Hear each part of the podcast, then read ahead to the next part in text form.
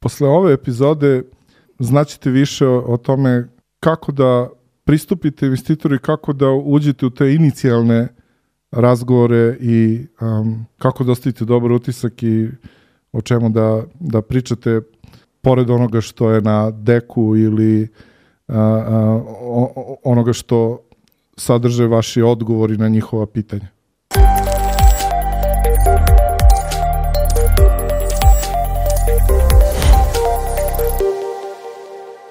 Dobrodošli u drugu epizodu o pregovorima sa investitorima. U prvoj smo obradili kako pregovarati o, o, o terms, o uslovima ugovora a, koji dolaze otprilike kad već dobijete term sheet. A, a, a sada ćemo malo više govoriti o onome što prethodi tome. To mi je jednostavno bilo toliko važno, sam morao prvo o tome da pričam.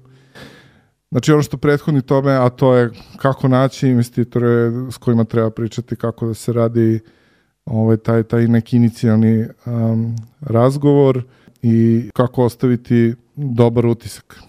Praktično tema ove epizode je upoznaj svog budućeg visija. Jako je bitna stvar da, ok, prvo, prvo disclaimer, vidjet ćete da se ja ponavljam iz epizode u epizodu, neke stvari govorim više puta i ako binđujete ceo ovaj serijal, to, to može da bude jako čudno, možda i dosadno, a, a, ali ne vidim zašto bi neko binđovao 20 epizoda o ovome. A, ali u svakom slučaju a, ponavljam stvari jer ih naglašavam ili u novom kontekstu ili zato što su jako bitne i želim da vam uđe u glavu i, i zato što su ove, a, a, prevashodno i, i razlog zbog kojeg i pravimo ovaj podcast jedna od tih stvari je da je razgovor sa a, investitorima dvosmerna ulica. I kada dođete u poziciju da pričate sa njima, kada a, završite sa prezentacijom, sa pitch deckovima i svim tim, a, jako je bitno da oni vide da ste vi obavili svoj domaći zadatak. Ne zbog toga što im nešto godi, što ste vi nešto saznali o njima ili vas interesuje o njima, već zato što time pokazujete da znate šta vam je posao i da znate kako da ga radite. Znači, deo, deo onoga što je posao budućeg CEO-a i, i business foundera a, a startup. A, dak, znači, pitanja koja treba da postavljate su ona koja su vezana za, a, a, za vaš budući odnos Jel da? Znači, pitanja mogu biti, koje možete postaviti, mogu biti um, uh, ok, uh, u, u vašem portfoliju ima već dva startupa koja uh, rade nešto slično nama, zbog čega bismo vam i mi bili interesantni. Uh, time pokazate da ste ih istražili, jel da, da znate koji im je portfolio, da ste možda i pričali sa startupovima koji su u portfoliju. Um, pitanja mogu biti koliko ste, koliko ste aktivni u bordu, a, um, u principu tu se interesujete za to da li je a, a, a, da li je ovo deal samo oni vama daju pare i to je to ili će pokušavati da pomognu firmi ili će pokušavati da u, utiču na, na razvoj na, na neki način. Um, um, pitanja mogu biti i recimo usmerena ka a, a, ka tome kakve dilove prave. Jel? Znači, a, koje su ci, uobičajene cifre koje ispinju, a, ispunjavaju na čeku, jel da? A, a, koje, je, koje su valuacije koje čekaju, a, da li od svojih firmi očekuju a, brzi rast, a, um, da li rade convertible note ili rade cash equity. Um, znači, sve ono što, što, što zaista i treba da vas zanima u tom trenutku, um, kako biste sklopili sliku o tome s kim ćete možda raditi i, i kakav deal možete da, da sklopite. Um, i, I ono što je, ja mislim, još, još bolje iz svega toga je što a, se predstavljate kao neko ko, ko radi svoj domaći zadatak i ko zna šta radi. Kada tražite investitora, znači kada odlučite da uđete u fundraising proces i počnete da tražite investitora, već sam pričao o tome koliko je networking bitan i gde može da se ostvari, znači na, na konferencijama ili ovaj, kroz akcelerator ako ste u nekom akceleratoru ili a, a, čini mi se da je jedan vrlo dobar pristup o kome nismo pričali je da a, nađete osnivače, foundere koji su koji su već dobili investiciju i, i, i da onda pričate sa njima i onda da pitate da, da vas preporuče njihovim investitorima. To je a, a, jako dobar pristup. Um, a, s tim da pre toga treba da izučite njihovog investitora, da, ne, da ih ne biste doveli u neprijatnu situaciju da preporuče neko ko, koga bi ovi odbili odmah. A, a, znači, treba da znate da, da ste vi dobri za, taj, za tog investitora. Recimo, taj investitor ulaže isključivo u fintech, a vi se bavite poljoprivredom, nemojte tražiti preporuku za, za, za njih, jer znate da, da, da, da ne rade startupe koje se bave poljoprivredom. Ove, a, a, uopšte preporuke funkcionišu jako dobro. Um, LinkedIn može da se koristi za to, znači nađete investitore koje vas zanimaju, a, a, onda nađete ljude koje vi znate, koji poznaju nekoga od njih a, a, i dobijete preporuku za, za upoznavanje. A, ono što je, što je jako bitno je da okačite svoj startup praktično svuda um, gde, gde možete, znači postoje barem ja mislim desetak platformi gde se kače podaci o investicijama, o startupima a, um, i njihovi associates praktično a, skeniraju sve te platforme i onda one startupe za kojim se učini da mogu biti interesantni a, startuju ili preko LinkedIna ili direktno na email. A, to vam je još jedan izvor. Um, možda jedan neobičan način a, kako doći do, do, do razgovora sa investitorima koje, koje ne poznajete, a, a može biti da, da imate neuspešne prijave na velike svetske akceleratore.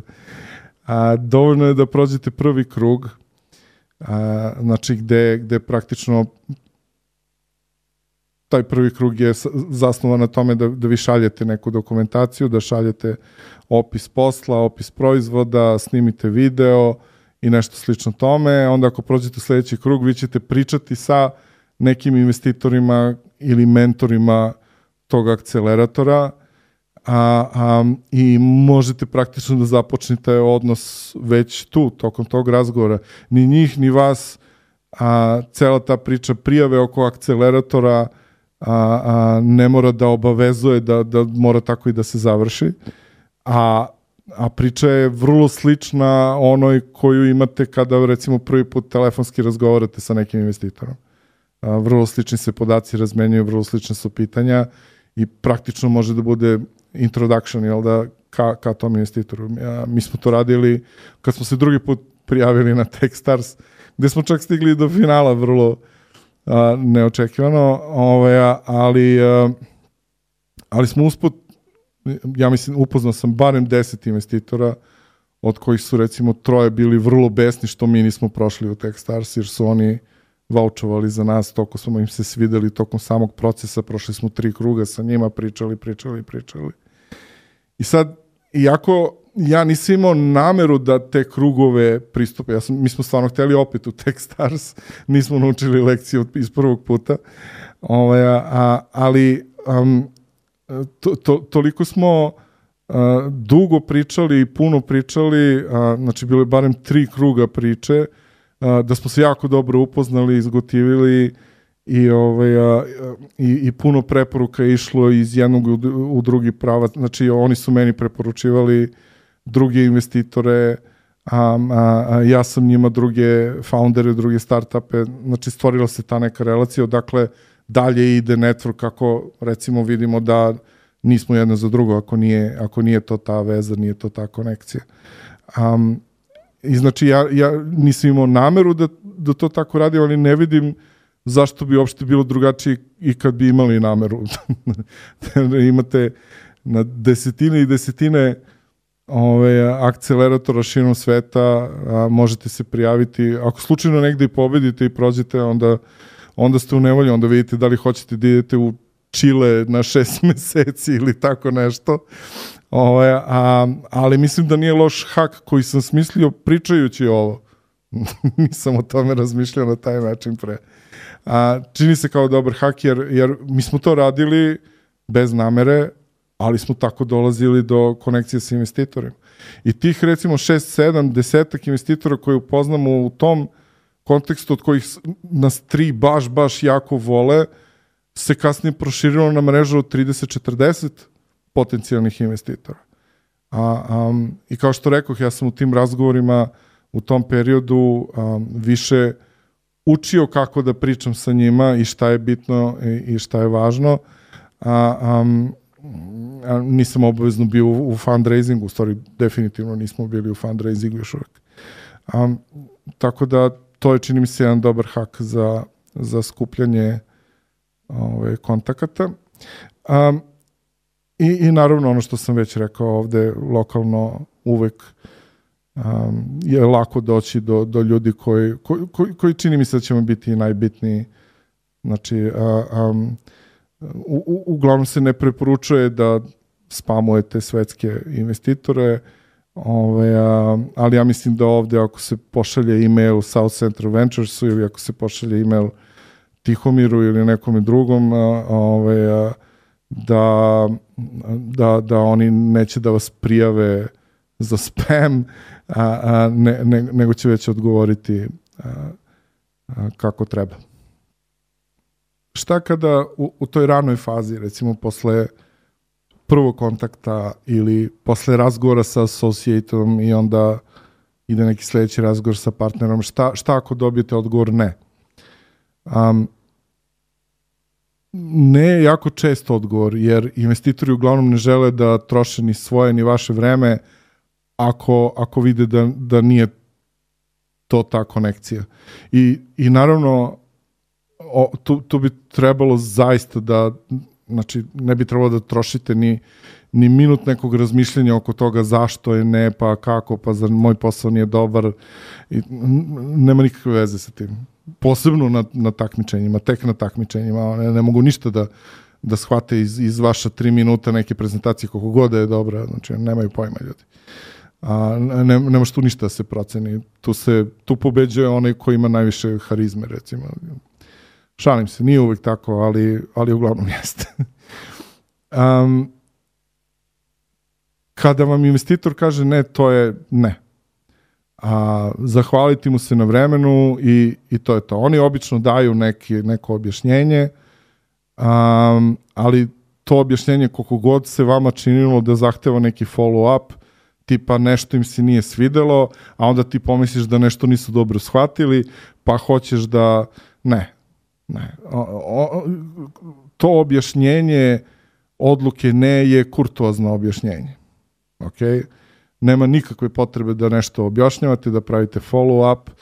Um, isto tako, mislim da nema nikakve svrhe ni, ni tražiti da oni koji vam prvo kažu ne, a ne ponude sami neku preporuku negde da, da im tražite preporuku. Jer, jer to je prilično čudna onda situacija da oni nekom svom kolegi a, preporučuju startup koji su pre toga odbili a, um, jednostavno to, to ne pravi dobar vibe i um, to, on, on, oni to ne rade. A, a, preporuke se rade kada nije dobra nije dobar fit ono što sam recimo rekao a, a, a vi se bavite poljoprivredom ali nekako ste, nekako ste došli do, do fintech investitora i on kaže ne čekaj ja ne, ne investiram u, u poljoprivredu ali evo imam kolegu koji investira u poljoprivredu oni su dobri ovaj, a, mogu da vas povežem. To da, naravno. Ali um, neko s kim jeste fit, znači recimo vi radite analize poljoprivredu i oni ulažu u poljoprivredu, ali vas odbiju iz nekog ko zna kog razloga, ne tražite da vas preporuči nekom drugom ko radi poljoprivredu, jel, da? ko ulaže u poljoprivredu. Uh, jednostavno nema, nema, nema nikakve poente, naći ćete vi tog drugog ili će naći oni vas, nije, nije uopšte problem.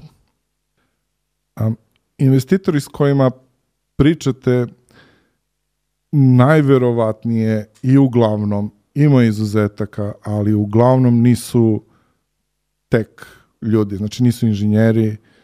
Um, nemojte ih opterećivati genijalnošću svojih tehnoloških rešenja. A, njih tu najviše zanima da li postoji nešto što može se pretvori u patent, kakav je, kako ste rešili intellectual property, da li postoji nešto sa tehnološke strane a, a, što sprečava nekog drugog da iskopira vaše rešenje i, i takve slične stvari. To da, ali da ih smarate svojim stekom i kako ste rešili ovaj, a, a, mid layer Javom prema Big Query-u i šta, ne. Nema nikakve razli, potrebe kada dobijete term sheet i, i, i bude bio tehnološki due diligence, oni će već unajmiti nekog inženjera koji će da prođe te stvari sa vama i dati svoju, svoj izveštaj i svoju preporuku. A, a, do tada a, a, samom tom pričom ako, ako preterate a, a, možete samo da ih, da ih izgubite da im pažnja ode na to o, gde će i šta će za večeru ili nešto slično. Znači izgubit ćete kontakt. A, tako da ako ste vi tek osnivač, znači ako ste inženjer osnivač, a, a probajte da, da ne ulazite duboko u, u tehnološku stranu, koliko god ona bila nešto zbog čega vi u stvari postojite i koliko god ste a, a, a, orijentisani ka tehnologiji i tehnološkim rešenjima, a, a, ono što smo već razgovarali je zaista predmet vašeg razgovora sa, sa investitorom i nema razloga da ih davite ovim. Sa sledeći savjet i ne može da bude savjet, nekad ne možeš da biraš osnivački tim, jel da? Znači, um, ali po onome što sam čitao, po onome što sam proživeo, po onome što znam i pričao sa investitorima, investitori mnogo više vole osnivački tim nego solo osnivača. Što uopšte ne znači da solo osnivači a, a, nemaju velikih uspeha sa, sa investitorima. Ovaj lik koji je propao sa WeWorkom praktično juče, danas je digao 350 miliona za sledeći poduhvat koji je skoro isti kao onaj prethodni, ali je ovaj, samo nije a, biznis, nego je residential nekretnine, jel da? A, a, i, i čovjek je solo, jel? A, znači, naravno, dešava se, ali a, u gros slučajeva veće šanse, ako ste nepoznati, um, a, taj osnivač je uspeo to da uradi zato što je poznat i zato što ga investitori jako dobro znaju. Um, ako ste nepoznati, um, mnogo je bolje da imate tim, znači da pokrijete što više veština. Um, pričali smo već jednom o tome da je najbolja neka kombinacija da imate business tech design, osnivački tim ili business tech kombinaciju. Um, to ništa nije preduslov, ali um, drugačije, drugačiji investitori gledaju uh, na startup koji ima uh, tim koji pokriva š, široko polje delovanja nego jednog osnivača koji recimo outsourcuje neke stvari ili tekući i tako dalje. Um, u, u tom smislu, ako ste recimo inženjer i imate ideju, um, imate mogućnost da, da, da nađete neko ko je business oriented, ko, ko zna te stvari. Um, imamo emisiju kako naći suosnivača, pogledajte ako niste do sada, ali to je, to je uh, dobra preporuka za, uh, za uspeh kod, kod investitora ponovo savet za a, inženjere, osnivače. Um, probajte da tokom razgovora sa investitorima budete više strastveni oko rešavanja problema vašeg korisnika nego oko samog rešenja problema vaših korisnika. A, šta to mislim? Naravno, a, šta je ono što donosite svojim korisnicima? Znači, koja je promena a, koja ušteda, a, zašto je njihov život sada bolji, oko toga treba biti strastveno, oko korisnika na taj način, a manje oko proizvoda koji to za njih čini. A, je realno proizvod su samo features i solutions, a, a, a u stvari ono što prodajete a, a, je a, ovo oko korisnika. Znači, to je ona čuvena floskula, evo, a da, da se ne prodaješ bušilicu, nego prodaješ rupu u zidu. Um, ovo je izuzetna ilustracija baš za to. Um, um, znači, investitori vole da vide da vi razumete problem i da razumete šta je ono, kako menjate život svojim korisnicima, više nego što ih zanima a, a, što ste uveli novi feature u proizvod ili neki feature koji niko nema ili tako nešto. Proizvodnja i produkcija Podmedia.